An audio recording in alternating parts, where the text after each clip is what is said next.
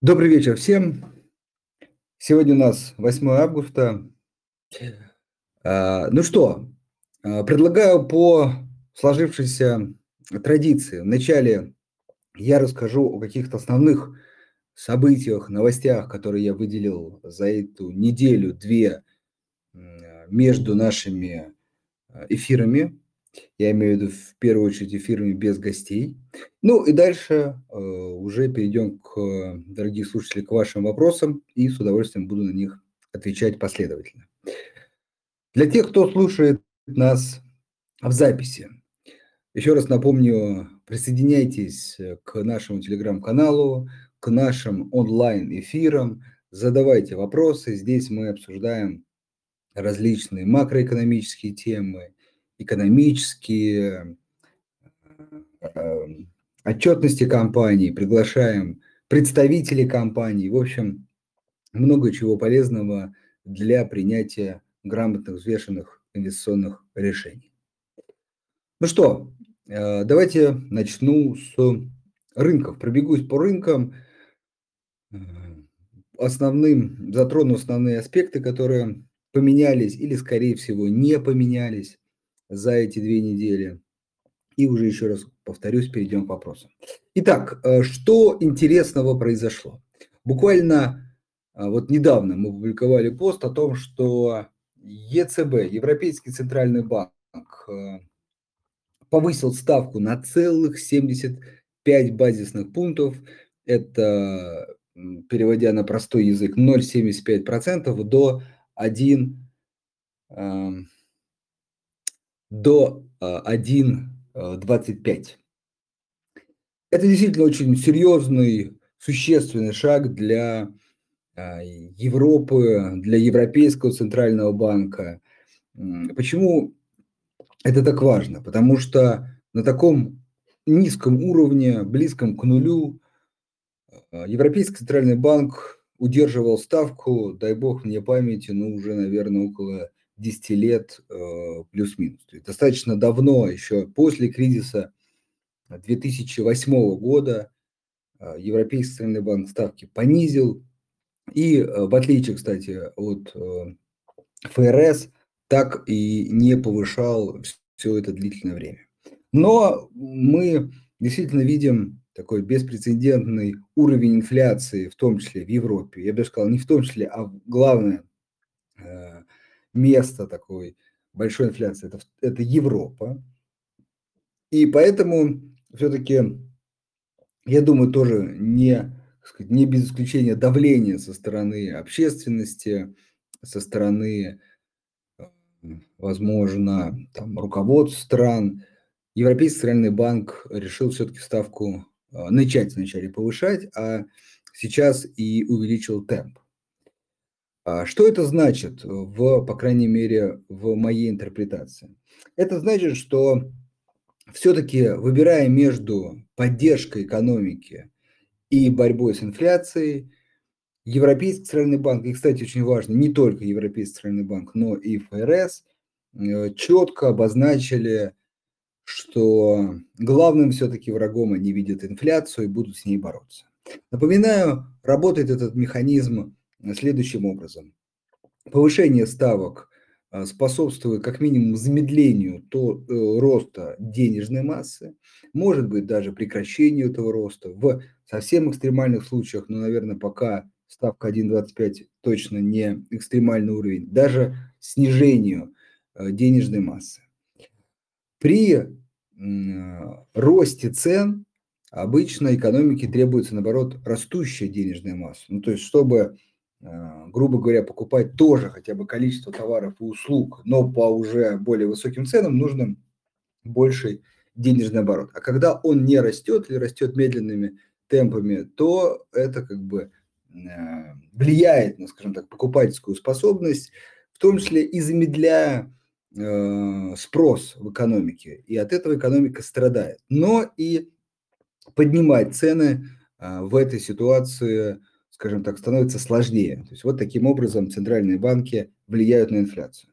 Однако сложность текущей ситуации, на мой взгляд, заключается в том, что инфляция все-таки в большей степени, не полностью, но в большей, не монетарного характера. То есть не характер, когда денег много, люди их с удовольствием тратят, производство не успевает за э, спросом. И вот э, такой классический пример монетарной инфляции, когда денег действительно больше, чем товаров. Это, наверное, характерным примером такой инфляции можно все-таки отнести конец 2021 года, ну, даже весь 2021 год, э, в первую очередь в США.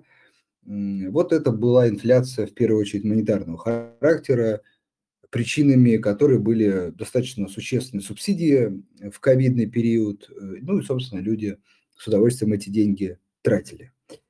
Но э, в 2022 году ситуация все-таки, на наш, опять же, взгляд, поменялась, и уже одной из причин инфляции является все-таки, ну, кто-то называет это кризисом, кто-то не называет кризисом, на наш взгляд, все-таки это можно назвать кризисом, это энергетический кризис. Э, в мире действительно нехватка, если говорить в целом, углеводородов, в первую очередь газа и в первую очередь именно в Европе. Э, по понятным причинам, об этом я еще пару слов тоже сегодня скажу, потому что «Газпром», такой ньюсмейкер оказался на прошлой неделе двух из э, а, закрытием Северного потока и с дивидендами. Но давайте пока продолжим тему про а, рынок Европы. Так вот, сокращение поставок, в первую очередь, газа со стороны «Газпрома» оказывает на самом деле очень серьезное воздействие на а, европейскую экономику, приводит к, ну, в первую очередь, высоким ценам на энергоресурсы и, как следствие, все производное от этого. Происходит закрытие некоторых даже заводов или хотя бы сокращение производства. Это ведет как раз к росту цен, к снижению предложения товаров, к росту цен иногда просто потому, что растут издержки у компании, потому что так или иначе в любом товаре практически есть энергосоставляющая. И вот она главная причина, а, очевидная главная причина роста цен. Но все-таки, опять же, Центральный банк, наверное, не может при такой инфляции совсем бездействовать, и, собственно, а, под давлением, возможно, может быть, все-таки, исходя из каких-то своих э, целей и задач, Центральный банк, Европейский Центральный банк ставку повышает. А, ну, наверное, э, это в любом случае какое-то влияние на инфляцию окажет, на ее замедление, но все-таки кажется, что главным вопросом борьбы с инфляцией является все-таки решение вопроса поставки газа, а не повышение ставок. Поэтому, как ни странно, э, в, друг, в другой плоскости сейчас решается вопрос как минимум европейской инфляции. Можно кратенько продолжить и сказать, что ФРС, Центральный банк США, в принципе, находится в той же стадии. Он на самом деле еще раньше начал более активную фазу повышения ставок. И, ну, уже где-то сколько, две-три недели назад глава ФРС четко дал сигнал рынку, что да, мы видим а, замедление экономики, мы видим некоторые факторы, которые говорят о том, что есть даже проблемы в экономике, например, на рынке недвижимости действительно существенное охлаждение рынка, то есть продажи новых домов снизились а, ну, достаточно существенно а, там, кажется, продажи на уровне 2016 года, а вот объем а, предлагаемых а, к продаже на вторичном рынке домов аж, аж на уровне 2008 года. Год, напомню, кризисный. А, Еще, я думаю, многие помнят, кто давно инвестирует про этот кризис недвижимости в США. Но еще раз глава ФРС четко сказал, что да, проблемы видим, но Э, мы также видим высокую инфляцию, пока она явно выше целевых уровней, там 2,5, да даже если отмечать чуть выше уровень 3,5, э, последние данные по инфляции 8,6, и в общем мы будем бороться с инфляцией э, и ставку продолжать повышать. Напомню, в конце сентября будет очередное заседание ФРС, где мы пока ждем повышения ставки на 0,5%. Тоже на самом деле достаточно существенный э, шаг для крупного центрального банка. Ну и, собственно, еще раз возвращаясь к ЕЦБ, теперь ЕЦБ стал активно как бы догонять ФРС в этой политике. А почему это все важно? А, это важно в том, что а, потихонечку центральные банки могут, э, оказывая как бы каждый на влияние на свою экономику, в общем, замедлять мировую экономику. Надо, конечно, э, понимать, что при этом есть растущий Китай, растущая Индия, латинские страны. Ну, то есть, в общем, пока прогнозы по росту мировой экономики положительные, но они э, корректируются, корректируются в меньшую сторону. И, собственно, все вот это может привести к тому, что мы можем столкнуться с какой-то уже глобальной рецессией или, по крайней мере, с глобальным замедлением э, к уровню нулевых темпов роста уже мировой экономики. А это все-таки чревато не только проблемами для европейской экономики, американской, но и для российской в том числе, потому что все-таки тогда это будет сказываться на стоимости тех же самых энергоресурсов, эм, там, минеральных удобрений, сельскохозяйственной продукции, э, цветных металлов. Ну, в общем, на самом деле, там, широкий список э, так называемых э, сырьевых товаров всегда страдает в период некого охлаждения мировой экономики. Пока все-таки некий фаза роста еще присутствует в мире, но уже мы видим ну, достаточно существенный, например, снижение цен на алюминий, вот как пример. Хотя тут же параллельно, опять же, есть новости о том, что европейские компании, производящие алюминий, сокращают или закрывают производство, что может, в свою очередь, поддержать цены. Поэтому много факторов за и против инфляции, экономики в целом и росту цен. Но пока, в общем, э, скорее эти факторы – в большей степени начинают уже э, давить на экономический рост. Это тоже некий фактор риска. Собственно, в этом ключе, наверное, наш прогноз по американскому рынку остается тот же. Он будет под давлением рынок, и пока кардинально мы свои взгляды не меняем. Теперь, э, переходя к российскому рынку, хочется сказать, что вот, наверное, сейчас важная такая точка для российского рынка. В некой степени мы нащупали дно. Эм, достаточно долго российский фондовый рынок э, не снижается, а даже в какой-то момент он продемонстрировал трехнедельный, даже четырехнедельный вот рост, ну где-то от уровня 2100, э, 2200 по индексу МВБ э, произошла какая-то Столкнулся рынок. Вот, правда, последнюю неделю некая коррекция уже от этого роста происходит, но пока все-таки в рамках этого такого глобального буковика между 2000 и 2500 пунктов. Какие факторы, на наш взгляд, будут э, влиять на российский рынок? Я думаю, что до конца года можно уже даже такие некие прогнозы давать. Первый фактор основной – это э, контртрендовость некая российский, действие Российского центрального банка, это снижение, наоборот, ставок. Это все-таки способствует росту денежной массы. Ну, к сожалению, э, мы в аудиоформате тут не могу сейчас э, показать, но действительно можно зайти на сайт Центрального банка Российской Федерации, увидеть, что э, денежная масса рублевая на самом деле даже ускорила свой рост с учетом снижения ставок. И это, собственно, э, опять же, переводя на простой язык, способствует увеличению количества денег в экономике, ну и, как следствие, часть этих денег так или иначе, э, в том числе, должно проникать и на фондовый рынок. А вот насколько часть этих денег э, будет проникать, тут уже как раз зависит, опять же, от действий ЦБ по дальнейшему снижению ставок, по, как следствие, снижения доходности облигаций – и депозитов. Вот это на самом деле главный фактор положительный, который будет, на наш взгляд, опять же, положительно влиять на динамику рынка акций российского. В том, что, еще раз, когда все-таки исторические ставки рублевые э, больше 10%, то большинство инвесторов как бы удовлетворяются этой доходностью, тем более она фиксирована, прогнозируемая. И э, на рынок акций, скажем так, если смотрят, то э, пока просто интересуюсь, что там происходит. Но вот когда ставки э, снижаются такого ниже психологического уровня, наверное, 8-7%, то действительно, и это мы видим, люди так или иначе начинают все-таки смотреть на рынок, особенно на компании, где есть дивиденды, где они двухзначные, и еще закладывается какой-то потенциал роста, и, в общем, так или иначе, потихонечку часть денег люди начинают направлять на рынок акций.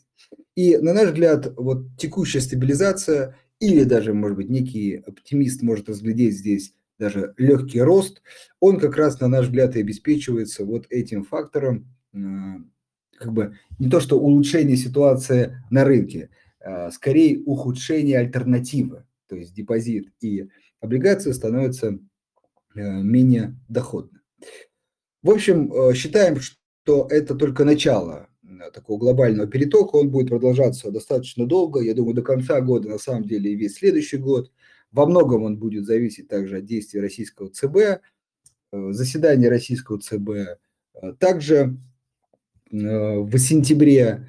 И здесь мы тоже, вернее, не тоже, да, в обратную сторону, здесь мы ждем понижения на 0,5%. Хотя вот недавно выходили новости о росте, таком существенном оживлении рынка кредитования в России. Это как раз сигнал того, что а, текущий уровень ставок, он уже а, как бы способствует такому более агрессивному росту покупательского спроса. Это старая дилемма, которой очень многие размышляют по поводу того, а, ну кто же сейчас, например, будет покупать недвижимость. Да, вот много негатива, нервозность, э, ну вот кто. Но, опять же, цифры говорят о том, что текущий уровень ставок э, как раз способствует. И действительно, ипотечные э, заявки, одобренные кредиты резко увеличились э, в августе. И, ну и потреб кредиты тоже растут. В общем, вот где-то здесь, на этих уровнях, видно существенное оживление. Поэтому, почему это важно? Это может привести к тому, что Центральный банк Российской Федерации может чуть замедлить вот этот темп снижения, например, снизя на 0,25. Поэтому, ну, пока все-таки остаемся на базовом сценарии 0,5, все-таки рубль еще достаточно крепок, инфляция в общем замедляется, поэтому скорее факторы, которые дают возможность Центральному банку быть э, чуть более агрессивнее и снизить ставку э, на 0,5. Ну, а дальше, собственно, будем смотреть. В общем, еще раз, вот это главный фактор, на наш взгляд, э, положительного влияние на рынок до конца года, на самом деле год плюс. А, из негативного, еще раз повторюсь, не зря начал а, с иностранных рынков, это замедление мировой экономики. Вот сейчас, да, смотрю, мы видим нефть уже ниже 90, да, да, нефть ниже 90. Ну, как такой основной а, барометр цен на энергоресурсы и вообще сырьевые товары. Видите, нефть снижается. Еще раз, э, это главный фактор замедления мировой экономики. И вот здесь будет баланс очень важен. С одной стороны, да, нефть снижается, но с другой стороны, рубль вполне может э, с лихвой компенсировать это снижение. И, как я не раз говорил, для российских, если вы инвестируете в российские нефтяные компании, нефтегазовые, вам нужно смотреть на цены нефти там, или газа в рублях. Поэтому так как цена в долларах может снижаться, а в рублях за счет э, снижения уже стоимости рубля оставаться на месте или даже расти. Вот, поэтому пока э, мы не видим там каких-то прям уж очень больших рисков на текущий момент, все-таки мы рубль ждем выше к концу года и считаем, что рубль вполне может компенсировать некое дальнейшее снижение цен на, ну, в первую очередь, энергоресурсы. Но все-таки как фактор риска оставляем э, мнение о том, что если все-таки замедление мировой экономики будет более существенное, то действительно цены могут в какой-то момент нырнуть э, на энергоресурсы и сырьевые товары более существенно, и тогда все-таки, несмотря на низкие ставки рублевые, российский рынок может скорректироваться, ну, потому что все-таки взаимосвязь э, существенна.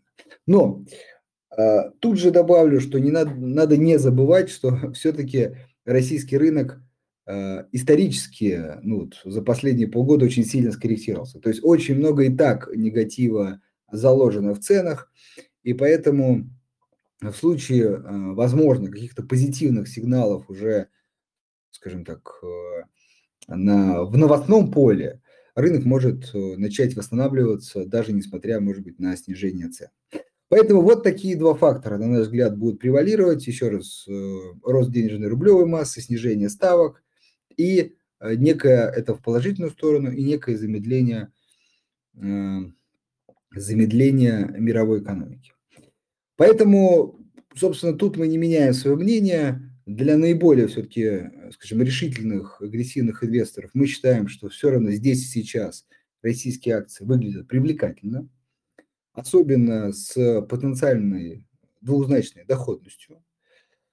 Для все-таки более осторожных инвесторов наша рекомендация иметь, безусловно, акции, а, какую-то долю в портфеле, но все-таки часть, даже может быть большую часть средств держать все еще в облигациях и выкупать уже возможные, а, возможные а, снижения, снижения акций, возможно, какие-то существенные просадки. Вот основной наш взгляд на рынок. Пару слов еще скажу про доллар. Я, в принципе, сказал, что мы пока придерживаемся нашего базового прогноза. Некое плавное снижение курса рубля к концу важно года. Но тут тоже важно отметить, что в первую очередь мы ставим на,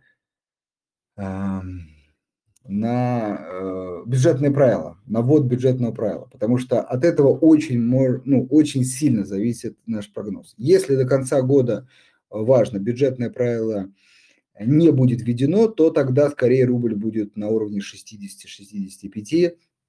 Опять же, уже будет в большей степени зависеть от динамики цен на сырьевые товары.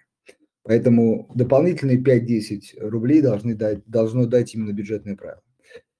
Ну, с одной стороны, э, были новости о каком-то уже практически скором запуске э, этой истории, но последние новости как-то выходят, что и там, представители э, властей, кто-то сомневается в возможности, кто-то обсуждает условия, какие-то точные показатели, и кажется, что чуть-чуть как-то процесс застопорился. Ну, посмотрим.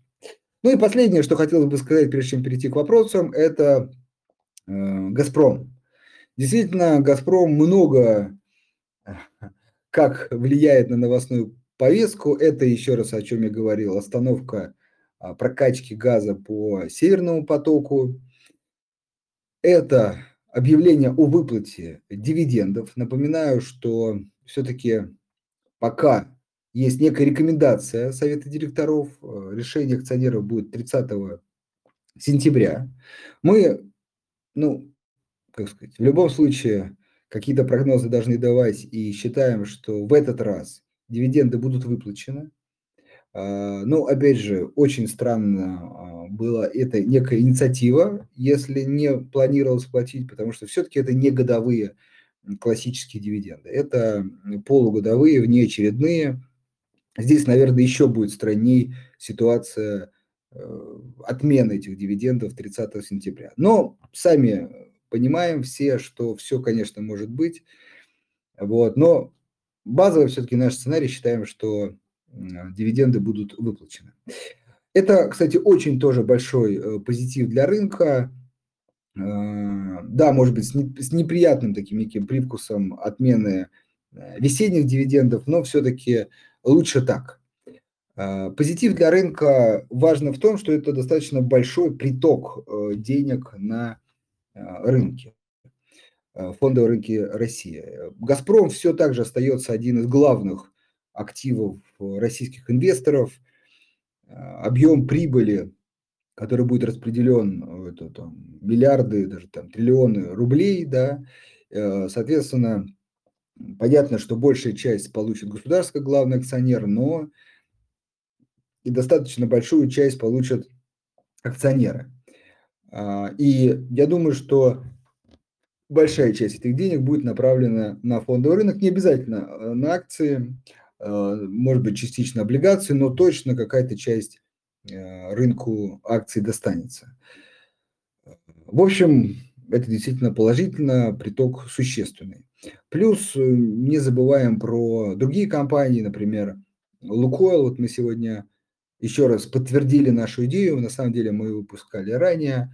По итогам просто первого полугодия еще раз проанализировали отчетность, убедились в том, что наш, наша целевая цена сохраняет свою актуальность и, собственно, еще раз опубликовали а, эту идею. Здесь, наверное, главная идея – это расконвертация АДР и а, возможность выплаты дивидендов, в том числе и Лукойлом, тоже одна из крупнейших компаний в России, и большой объем денег также может поступать. Ну, в общем, напоминаю, что главная наша история уже не на год вперед, а на 2-3 – это возврат стоимости российских акций, пусть не на максимум, но близкий к ним именно за счет а, возобновления дивидендов, уверенности акционеров в этих дивидендах, ну и, собственно, роста стоимости именно на это. Поэтому, на наш взгляд, покупающий сейчас российские акции может сформировать для себя достаточно комфортный уровень цен для будущих высоких уровней дивидендов. Это наш базовый сценарий. Понятно, есть риски, неопределенность, ну, собственно, наверное, без рисков и не было бы доходности. Так, на этом э, все, что хотел э, сказать. Теперь с удовольствием готов перейти к вопросам. Так, поехали. Добрый вечер, да, добрый, добрый, добрый. Э, это Михаил, я уже, наверное, знаю, можно так сказать, вопрос по поводу маржинального кредитования. Э, ну, у нас в таком в тестовом режиме этот э, процесс уже идет. Вот я, к сожалению, вот, наверное, как раз бы Дима подсказал бы тут лучше, но вроде бы как практически, давайте вот на следующей неделе, да, или вот еще две уже будет раскатка на широкую аудиторию. Ну, в общем, тут прям там, практически стопроцентно, если не, только какие-то форс-мажоры, это уже точно сентябрь. То есть не какие-то там, какие-то, но сентябрь. Скорее всего, на следующей неделе, по крайней мере, кажется, да, вот цифра что-то там 15 э, сентября, как ориентир уже можете планировать. В общем, Михаил, в ближайшее время, уже вот совсем-совсем ближайшее время маржинальное кредитование станет доступным у нас. Так, э, следующий вопрос. Максим задает. Да, Максим, вам добрый вечер. Спасибо вам сказать, отдельное за активное участие в наших э, мероприятиях. Мы это ценим. Теперь к вопросу. Э, как там мост в деревне на Балтике, на новости? А, ну это вы уже, да, э, какие-то личные цели. Давайте я вопрос, так сказать, главную суть прочитаю. Первый вопрос про мост между Евроклиром и НРД. Пока там тихо, а, вот, наверное, в этом ключе хочется аккуратненько прокомментировать какие-то такие появления новостей о разных размышлениях, лучше вот так выразиться, по поводу того, что Минфин, Центральный банк ищет варианты, как бы решить проблему замороженных иностранных активов. Вот как одно из решений предлагается давать возможность иностранцам, которые здесь тоже э, заморозились, покупать а, иностранные акции, дабы потом иметь возможность их вывести, хотя тоже это вопрос. Но, по крайней мере, покупать. Или, используя доходы от замороженных э, российских активов, иностранных инвесторов из недружественных стран, вот использовать активы, опять же, как-то компенсировать или, опять же, принудительно покупать и выкупать э, уже иностранные активы у российских инвесторов. В общем, э, какие-то идеи появляются, пока все-таки надо понимать, что это идеи. Иногда они достаточно быстро реализуются, иногда это так и остается идеей и до реализации не доходит. Но, наверное, сам факт, что эта тема поднимается, она э, не забыта, уже, уже некий позитив. А, что касается непосредственно самого моста, ну, наверное, кроме как э, сколько уже, месяц назад таких несколько обнадеживающих новостей, что и Финекс, и э, НРД озвучили некую возможность потенциальную получить э, какое-то эксклюзивное разрешение на ряд операций и как бы таким образом разморозить этот мост пока вот э, дальнейших движений не приобрели. Знаю, что работа ведется, но еще раз, не раз говорил, что процесс не быстрый, поэтому тут точно нужно набраться терпения. Так, э, вопросы по поводу конференции с МТС. Э, почему жестче вопросы не задали по поводу именно поведения ФК-системы в МТС? У них этот невалидный аргумент по поводу непогашения акций уже несколько лет. Очевидно, что ФК контроль теряет, не хочет, пока весь кэш э, не выжмет. Да, Максим, смотрите, ну, во-первых, там время заканчивалось, именно ваш все-таки первый вопрос я задавал. Вот, по поводу, я видел ваши дальнейшие вопросы, но я могу прокомментировать. Я просто даже не стал его задавать, потому что, мне кажется, есть у вас определенное непонимание. А, смотрите, если МТС э, купила акции, то неважно, погасит оно их или нет, МТС, э, АФК-система долю не изменит, потому что купленные акции уже не принадлежат АФК-системе. То есть как только АФК-система продала акции, неважно, там, ну, там, на вторичном рынке, кстати, очень хороший действительно комментарий был от представителя, что покупалось с рынка, и не только от ФК-системы. Вот видите, вы в этом плане немножко как бы окрашиваете в негативный цвет, что было куплено только у ФК-системы. Было э, объявлено выкуп акций по рыночным ценам, собственно, и другие акционеры могли также в этом поучаствовать. Поэтому э, выкупленные акции уже ну, как бы, с одной стороны, принадлежат МТС, вот, э, с другой стороны, э, погашение их не влияет на долю, долю АФК-системы. Поэтому они, они причина погашения, мне кажется, довольно-таки ну, четко была объяснена. Кстати, признаюсь, я про это не слышал, что по российскому законодательству, если у вас нет, у компании нет нераспределенной прибыли, а напоминаю, как бы, погашение акций – это уменьшение нераспределенной прибыли, вот, то МТС получит отрицательный показатель по, этому, по этой статье и не сможет платить дивиденды. Ну, то есть, как бы, ну, давайте дальше напишите, что мы тогда, что вы тогда, если вы акционер, например, МТС и переживаете действительно за это, что тогда делать? Ну, то есть тогда как минимум МТС придется какой-то период накопить капитал, ту же нераспределенную прибыль, чтобы снова иметь возможность платить дивиденды. Но мне кажется, аргумент вполне был достойный. Так, э, вопрос следующий. Вас не смущает, что СПБ биржа использует в для гонконгских акций американский банк и не раскрывает цепочку? Очевидно же, что американским властям эту цепочку узнать дело пяти минут, от кого э, скрывает СПБ биржа эту информацию. Да? Смотрите, да, это мы даже говорили, кажется, уже об этом, что действительно а, как бы акции из дружественных стран, а инфраструктура все та же. Это действительно фактор риска, и он нас смущает, ну, скажем так, ровно в той же степени, как и а, покупка текущих а, иностранных акций из недружественных стран, ну, например, американских ценных бумаг. Ну, напомню, что кажется, эта тема получила некое, ну, опять же, для кого как, кто-то скажет позитивное, негативное развитие, но, в общем, Центральный банк достаточно четко э, определил, сколько еще может неквалифицированный инвестор покупать иностранные акции, в какой пропорции. Напоминаю, что до конца года эта история э, будет закрыта, и э, неквалифицированный инвестор не сможет приобретать акции, не, акции компаний из недружественных стран. Это уже вопрос э, решен. Так.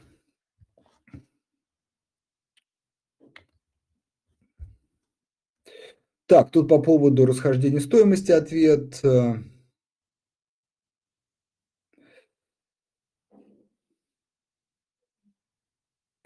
Так, тут это некий, э, ладно, тогда дискус по поводу цен.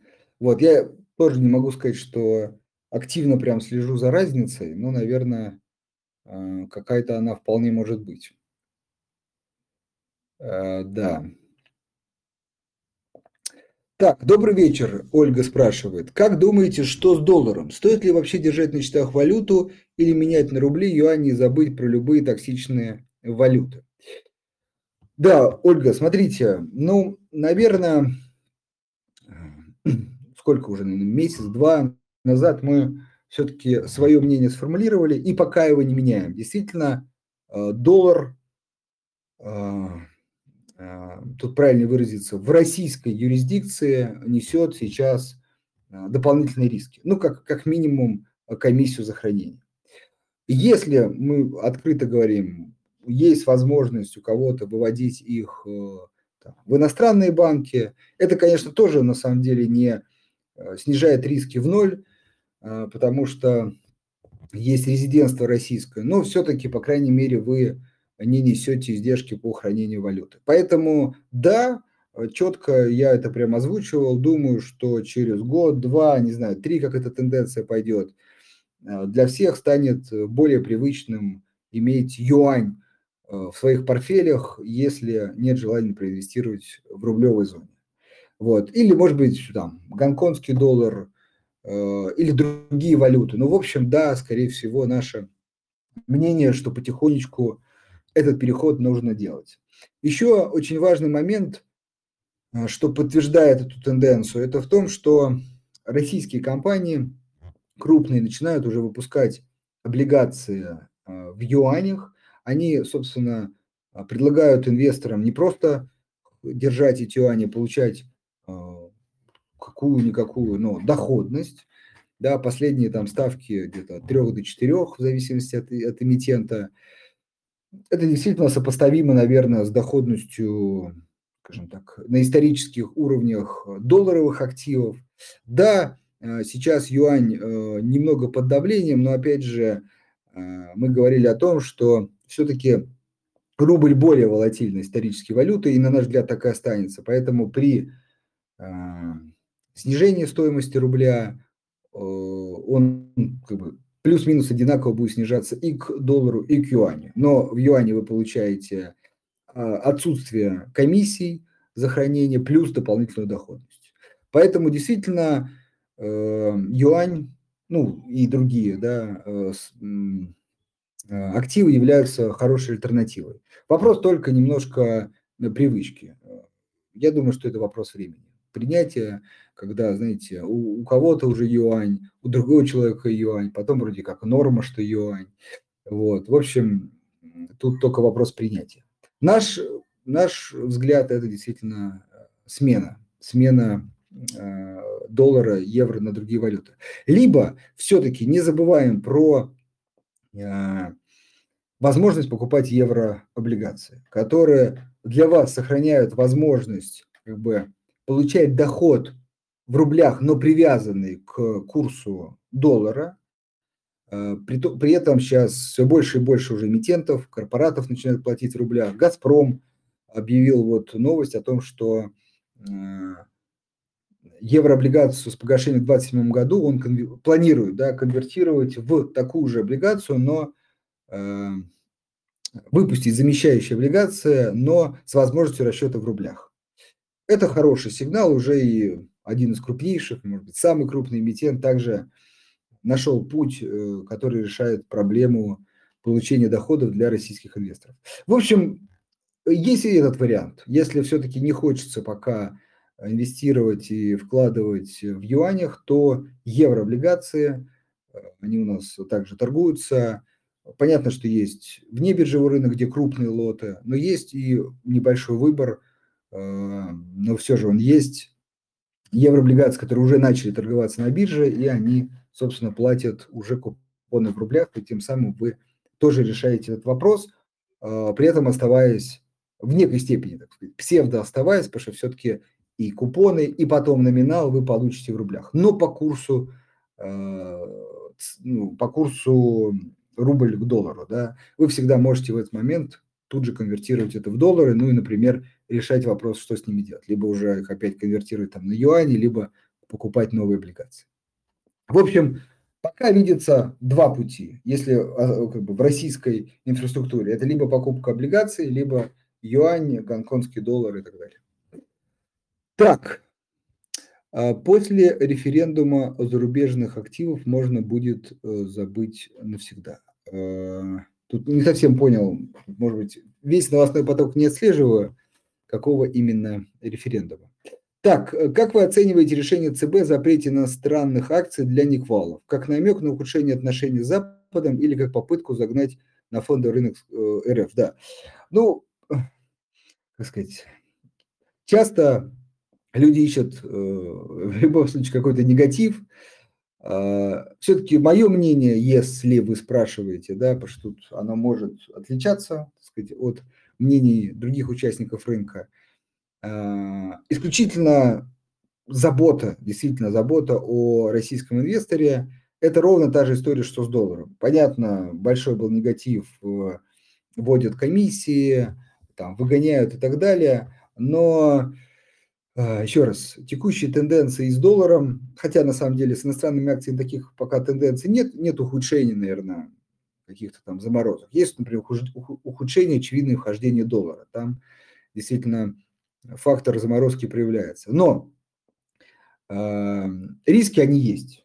И, собственно, поймите, если будет в какой-то момент, не дай бог, а, заморожены все активы да, иностранные, то, собственно, опять же, Э, Центральный банк понимает уровень претензий, э, который может возникнуть. В общем, это скорее история, наверное, как бы принудительного, конечно, решения проблемы. Я не раз где-то даже высказывался на эту тему, что, конечно, частные инвесторы, некоторые говорят, нет, мы хотим решать сами. Но вот почему-то, по моему опыту, это не раз и по другим там вещам проявлялось, Э, когда реализуется негативный сценарий, когда, вот, не дай бог, бы заморозили, эти же, эти же э, частные инвесторы идут там, брокеру, в центральный банк, куда-то еще жаловаться, вот как, вот что делать, меня обманули, да. Но давайте вспомним, да, изначально хотелось решать сами, принимать эти риски. Но когда риск реализовался негативный, сразу как бы никто не вспоминает про э, первоначальное, так сказать, желание нести риски самостоятельно. Вот, поэтому, э, дабы все-таки дать этот вектор, понятно, что все-таки инфраструктура э, хотела бы сохранить доступ к этим активам, но э, решение тут есть решение. Собственно, задача снизить эти риски. Понятно, поймите, тут и объем замороженных активов остается подвешенная проблема, которую тоже надо решать. В общем, на мой взгляд, дабы не добавлять к ней еще новых проблем, было принято это решение. Что касается намеков на ухудшение отношений с Западом, мне кажется, тут, ну, опять же, с моей точки зрения, никакие намеки не нужны. Отношения эти, на, как это, дипломатично сказать, находятся на очень низкой, низком уровне, и, в общем, никаких предпосылок к улучшению на мой взгляд, не предвидится. Лучший вариант, еще раз, э, такой дипломатичный развод, в том, в том числе в финансовой сфере, э, какой-то обоюдоустраивающий, э, обоюдоустраивающая разморозка активов. Вот это, наверное, лучшее, что можно ожидать. А дальше уже, собственно, так сказать, мы ориентируемся на Другие активы, они не ориентируются на российские активы в целом. То есть такой э, полюбовный развод. В худшем сценарии, конечно, это какая-то долгосрочная вот эта текущая заморозка без каких-то движений. Так.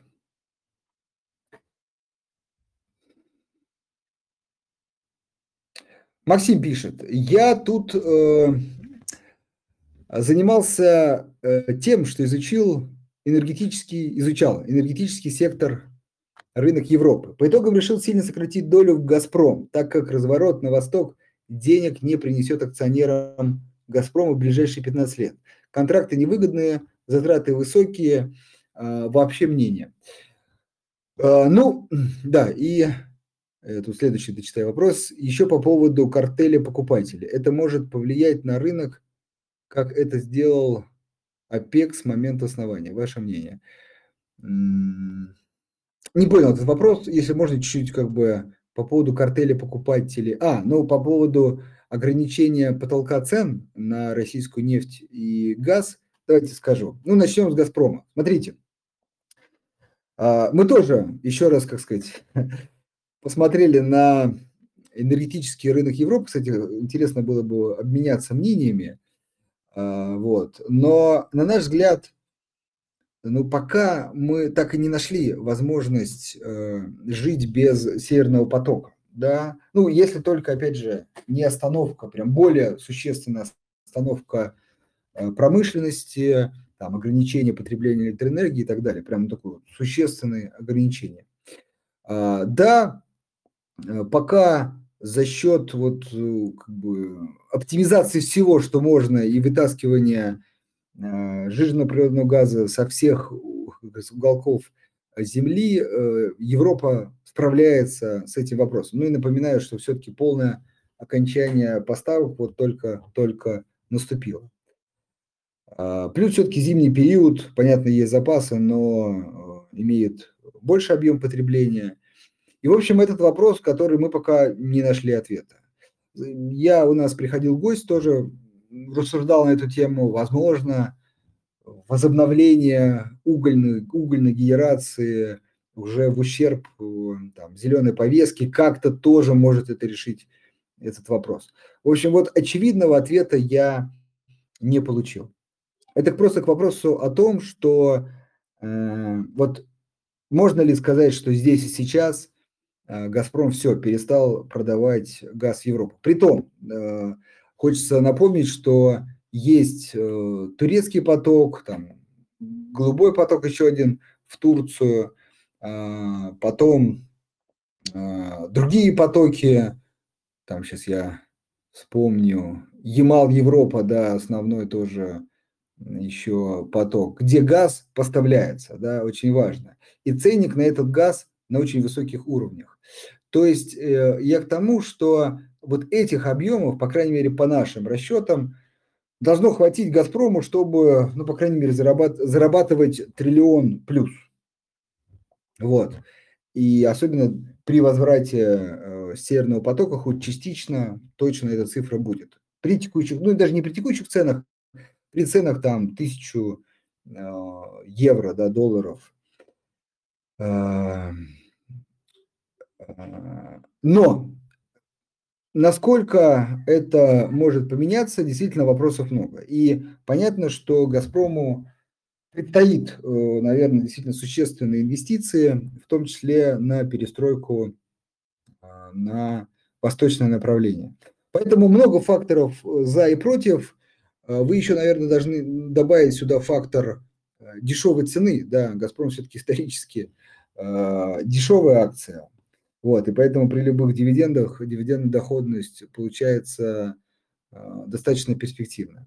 Ну, в общем, наверное, э, наша, наша формулировка следующая, что с учетом текущего роста, вот, с учетом э, текущих дивидендов, э, наверное, вот этот фактор, на который мы изначально ставили, он реализовался. То есть напомню, что в большинстве случаев сейчас российские компании – это ставка на возврат к дивидендам.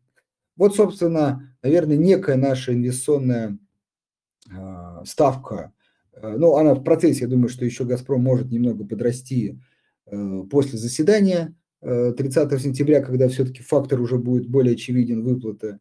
Ну и вот, наверное, здесь будет такая оптимальная точка достижения целей. Стоит ли по текущим уровням покупать «Газпром» на более долгосрочную цель? Это действительно вопрос. Что действительно главная цель возврат дивидендам на текущий момент реализовалась.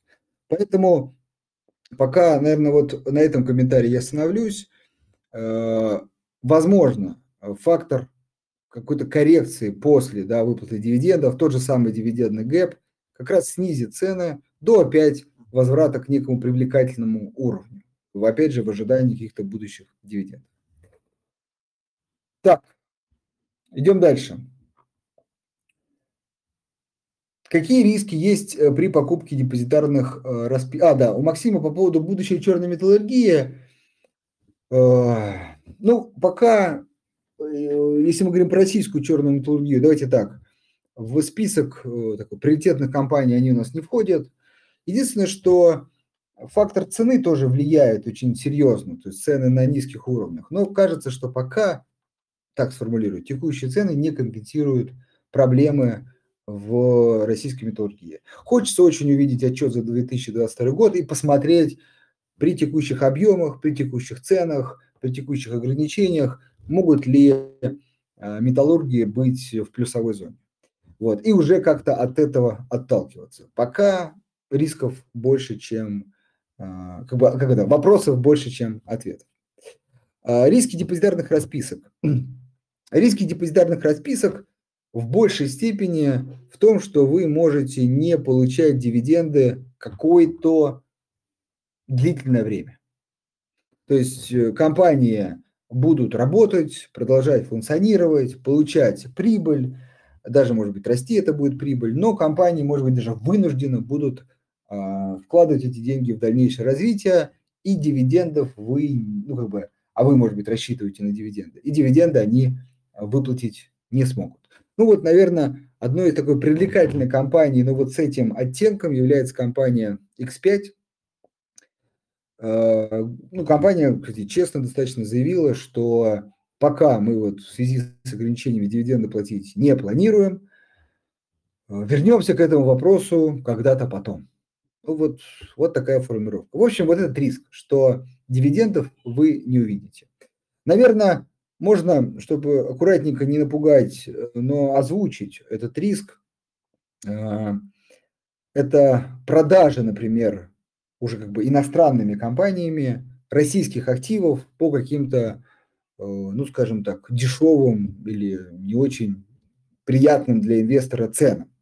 Вот, как было реализовано там, в некоторых других компаниях.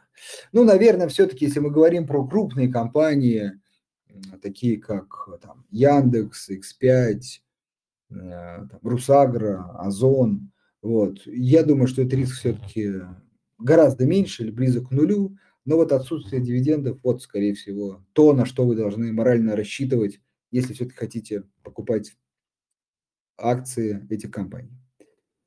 Так, э, Позовите кого-нибудь из дальнего эшелона на конференцию э, по ER. Ну, окей, подумаем. Мы, кстати, у нас же был э, это, э, не хочется никого-то обижать, а, институт стволовых клеток человека, да, но все-таки явно не там первый, второй эшелон тоже обсуждали. На самом деле сейчас эмитенты, ну, понятным причинам не очень как бы активно э, ходят на такие мероприятия, потому что отчетности не у всех публикуются, новостная повестка сложная. Но, кстати, э, это немножко оживает история. Поэтому будем возобновлять вот эту историю с приглашениями яров, э, ну, и постараемся не только топов. Кандидаты на, против, на при, приватизацию из непубличных сейчас, которых вы бы прикупили. Так из непубличных какой смысл обсуждать? Ну, в смысле, имеется в виду не торгуемых на бирже, или что-то вы другое подразумеваете. Ладно, идем дальше. А, Озон, ВК, Яндекс. Какие перспективы у этих компаний, когда их можно будет продавать, покупать? А, Константин, ну, а, смотрите, с нашей точки зрения, тут очень важно, каждый инвестор, особенно в текущее время, должен сказать, все риски отмерить как это, 7, 7 раз, да, потому что они есть, их надо понимать, и такие вот огульные рекомендации покупать это или не это, очень плохая история. Но все-таки, опять же, наша точка зрения, Озон. Э, Озон э, показал неплохие результаты за первое полугодие 2022 года. Самое важное, э, показал рынку, что он может оптимизировать расходы, то есть не сокращать, а по крайней мере не расти кратно выручки или даже порой быстрее выручки. Некая символическая там ебеда, правда, скорректированная, вышла в положительную зону, но самые важные издержки э, могут быть под контролем. Вот этот э, фактор действительно поменял, скажем так, слегка наше мнение об этой компании, и сейчас скорее мы э, к ней относимся положительнее, нежели это было до выхода этой отчетности. Поэтому это, на наш взгляд, точно кандидат э, присмотреться. Единственное, что надо понимать, что Озон это, на наш взгляд, на текущий момент инвестиция долгосрочная. Это не история на полгода, год. получить, например, вот опять же, пример Лукойла, объявление дивидендов, существенный рост стоимости акций, и уже можно фиксировать доход. Да? Озон, конечно, тоже может подрасти, но все-таки там факторов, которые вот здесь и сейчас поспособствуют его бурному росту, кроме как общего э, э, роста рынка, ну, не так много. Поэтому Озон – это, еще раз, ставка на то, что действительно через 2-3 года мы увидим э, уже операционную прибыльность, ну и когда-то, может быть, даже и чистую прибыль. В общем, ставка на долгосрочный рост. ВК, к сожалению, отчетность последняя выходящая немножко нас разочаровала. Рассчитывали все-таки на более бурный рост показателей с учетом ухода конкурентов. Вот, поэтому пока эту компанию мы в список каких-то наших приоритетов не добавляем. А, по поводу Яндекса. Яндекс, э, положительный взгляд, наверное, это одна из главных вот из этой тройки компаний, на которые мы рассчитываем.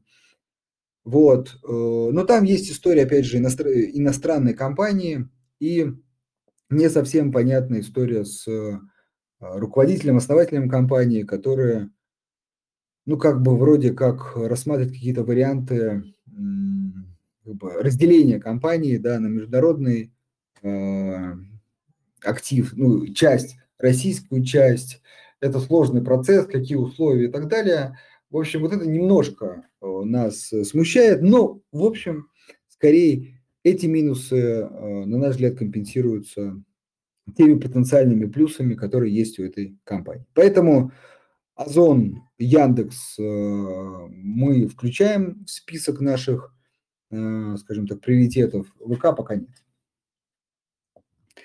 Так, как вы относитесь к облигациям Руснана Ристо? Стоит ли покупать? Сейчас наблюдается рост котировок. По облигациям сходу не скажу. Знаю, что Роснана все-таки э, мы в свое время э, определили, что рисков там больше, чем э, возможностей. То есть все-таки в список, так сказать, надежных компаний этот Роснана не входит, при том, что это крупный эмитент. Вот, Ристо э, точно не входит. Смотрите, э, хочется напомнить, что у нас в приложении есть две подборки по облигациям. Надежные и средние. Вот это то, что мы можем как бы аккуратненько подсветить для инвесторов. Э, Ристо и другие компании все-таки это не столпы, не крупные компании. И вот здесь мы каких-то персональных рекомендаций не даем, потому что это в некой степени там, высокорискованные, высокодоходные облигации. И тут хочется, чтобы инвестор э, сам оценил свои риски и, собственно, принял решение. Поэтому по этим, э, ну, в общем, я в некой степени прокомментировал. Что думаете ДВМП, ННТП, УАК, Иркут, Совкомфлот? Э, давайте немного времени остается. Скажу, что из этого списка пока в наш список таких приоритетов Э, относится только ННТП. Э, более, эм, э, как бы более исторически стабильная компания с дивидендными выплатами, более предсказуемая. Сейчас, напомню, все-таки наша главная повестка, что мы ставим на более надежные эмитенты, потому что, в общем, есть большие дисконты для, по всем российским акциям, и, на наш взгляд, сейчас в первую очередь стоит обращать на крупные эмитенты. Вот из этого списка Э, пока есть только ННТП. Что касается еще пару слов УАК Иркут, действительно была хорошая новость, что Аэрофлот подписал соглашение о покупке, я уже точно не помню, большого там количества э, самолетов. Э, новость положительная, но тут надо понимать, что большой действительно процесс предстоит этим компаниям для там, полного импортозамещения или хотя бы частичного импортозамещения оборудования а, в, России, в, российских, э, в российской авиации, гражданской авиации.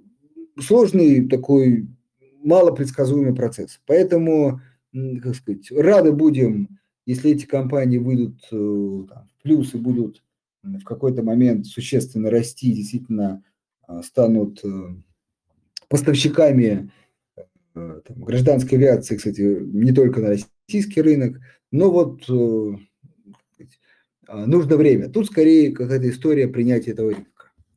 Поэтому из этого списка только ННТП. Так, по МТС, мне как возможному акционеру важнее состояние компании, чем дивиденды на следующий квартал. Контролирующая доля изменится, если казначейские облигации а, погасить. Но вас услышал. Окей. Так, э, высокие долги – это опасно, а долг и беда – это инженерия. Э, Максим, смотрите, если долг и беда – инженерия, обратите внимание, вот, ну, более очевидный, мне кажется, показатель – это долг нет, даже не так, а, проценты к уплате к операционной прибыли. Ну, то есть есть операционная прибыль, то есть условно, как я так упрощая говорю, сколько человек зарабатывает до налогов, вот, и сколько он платит проценты по кредитам. А, попробуйте с этой стороны подойти. Действительно, долг высокий, но а, соглашусь с представителем МТС, что долг недорогой, то есть не обходится им очень дорого. И плюс ставки снижаются.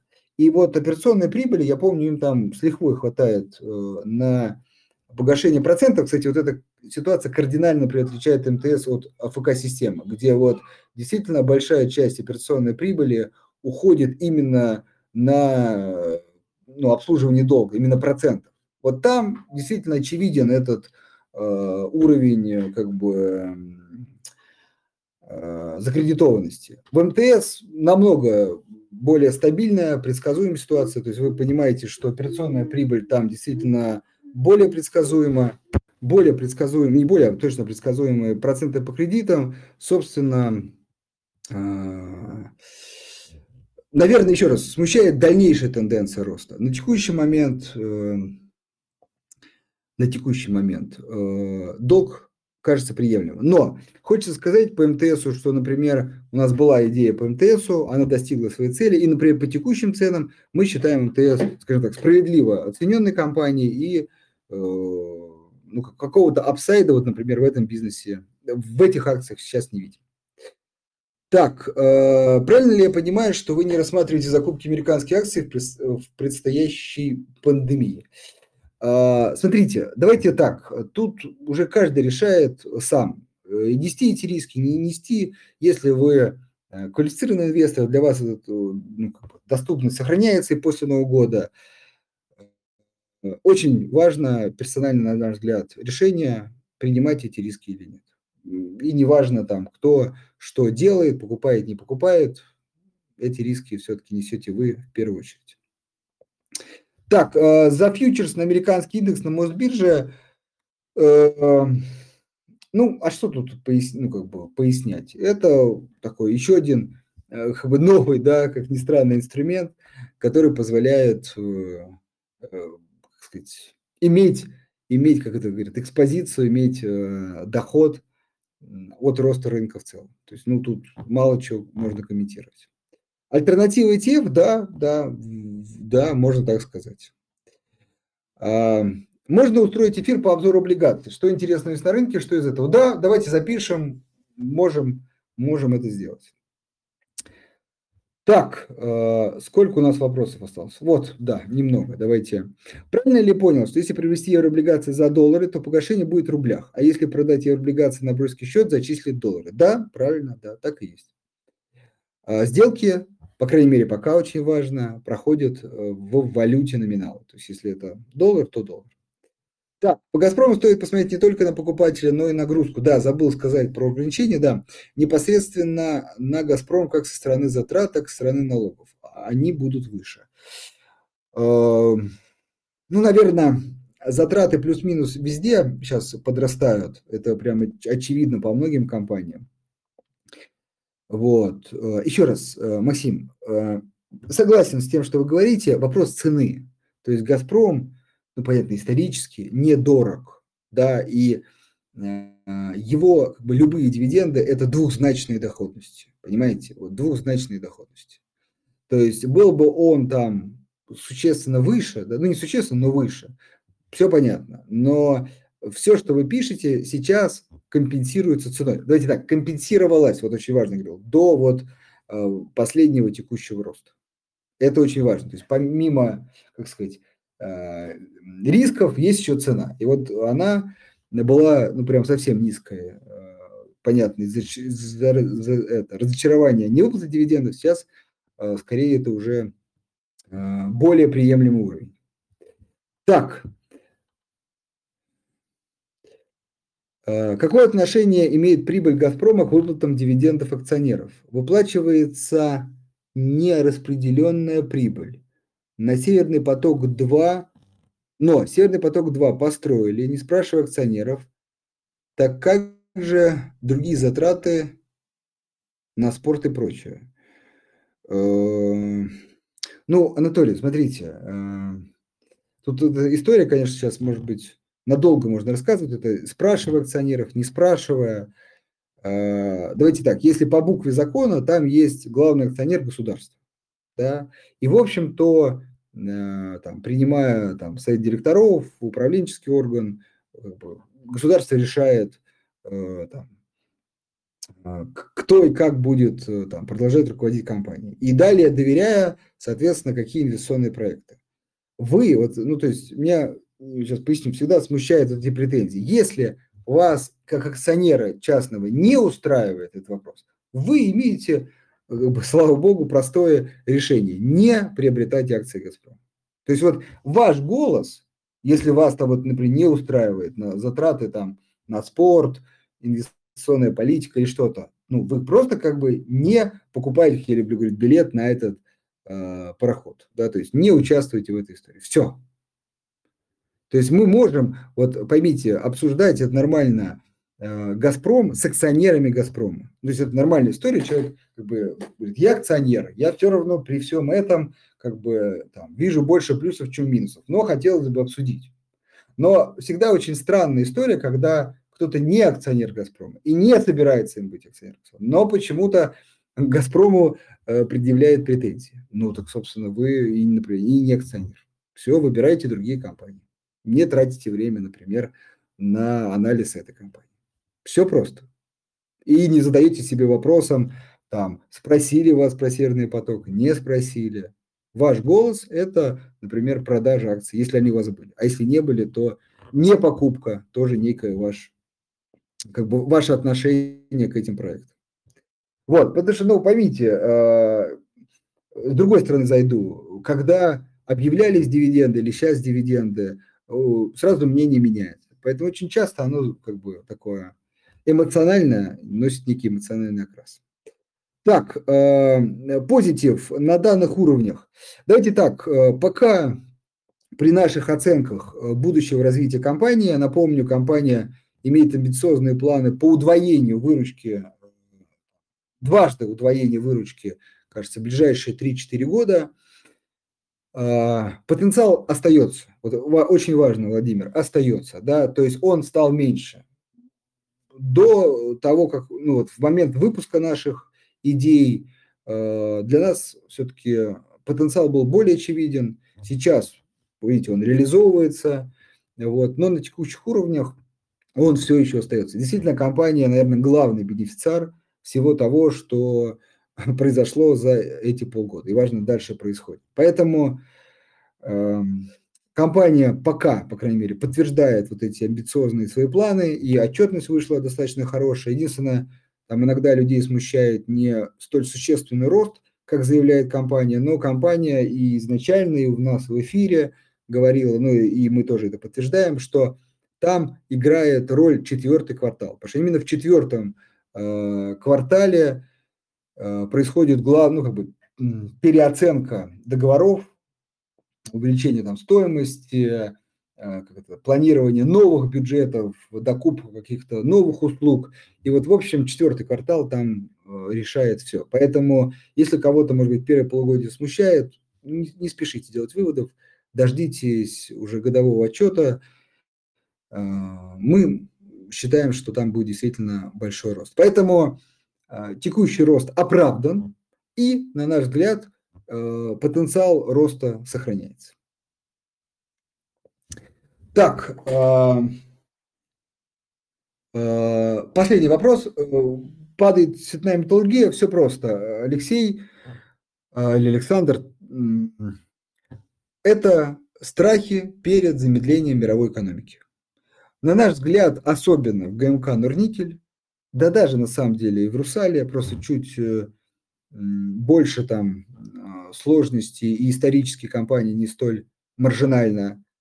А, это отличные а, точки для покупки вот на следующий как бы общий инвест-цикл, да, то есть вот как бы, ну, как бы следующий период роста мировой экономики. А сейчас падают именно на то, что боятся, что все-таки замедление будет более существенное. И вот в этот короткий период, ну, например, там, в 2023 году, действительно снизится спрос э, локально на никель, алюминий. Вот, э, все понимают, что зеленая повестка требует кратное увеличение этих э, металлов, но как-то вот потом, например, через 2, 3, 5 лет, да, а вот в этот год, ну, например, действительно так много э, не нужно. И вот это вот давит на цены. Но тут мы, как сказать, редко когда так уверены, считаем, что эти уровни э, оптимально для покупки. Опять же, э, может быть некое все-таки ожидание еще ниже, то есть вот некая игра с рынком. Возможно, потому что э, как, может быть некая такая острая фаза замедления мировой экономики пока не произошла, пока некие даже ожидания уже давят на цены.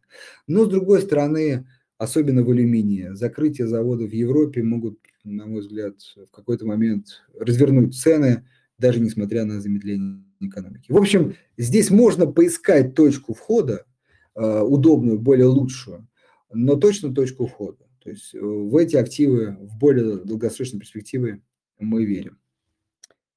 На этом у меня все.